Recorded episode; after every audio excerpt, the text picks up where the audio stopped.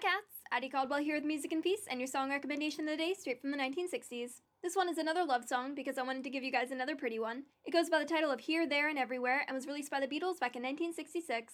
This one is credited to Lennon McCartney, as with most Beatles songs, but it was written mostly, if not entirely, by Paul. Once you get pretty into the Beatles and their styles, it gets to be a little bit easier to tell if a song is more Lennon or McCartney.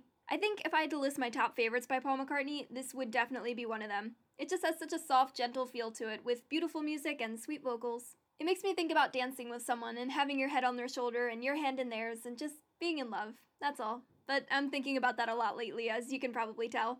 Anyhow, in Beatles 66, The Revolutionary Year, written by Steve Turner, Paul is quoted as saying that he liked the introduction to the song because it gives it a more old fashioned feel. I think it's pretty accurate. It gives it a really timeless nature. In fact, it actually reminds me of Buddy Holly's song True Love Ways. The way that they just sort of loop you right in and take your hand and twirl you under their arm with soft, lulling tones. Someone should definitely come dance with me. I would like that very much. Well, here, there, and everywhere. Feel free to come share your favorite love songs with me here on ykyz.com. Bye, cats!